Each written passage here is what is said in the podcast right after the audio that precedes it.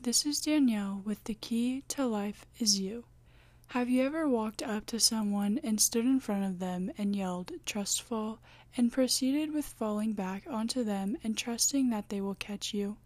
Yeah, I bet the experience is good when they actually catch you, but on the other hand, if they are not paying attention, aren't listening, or purposefully ignoring you, well, you may be lying on the floor within three seconds.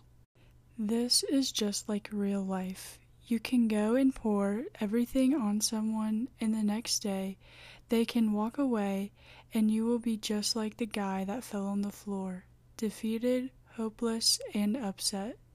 So you get back up and go to the next person.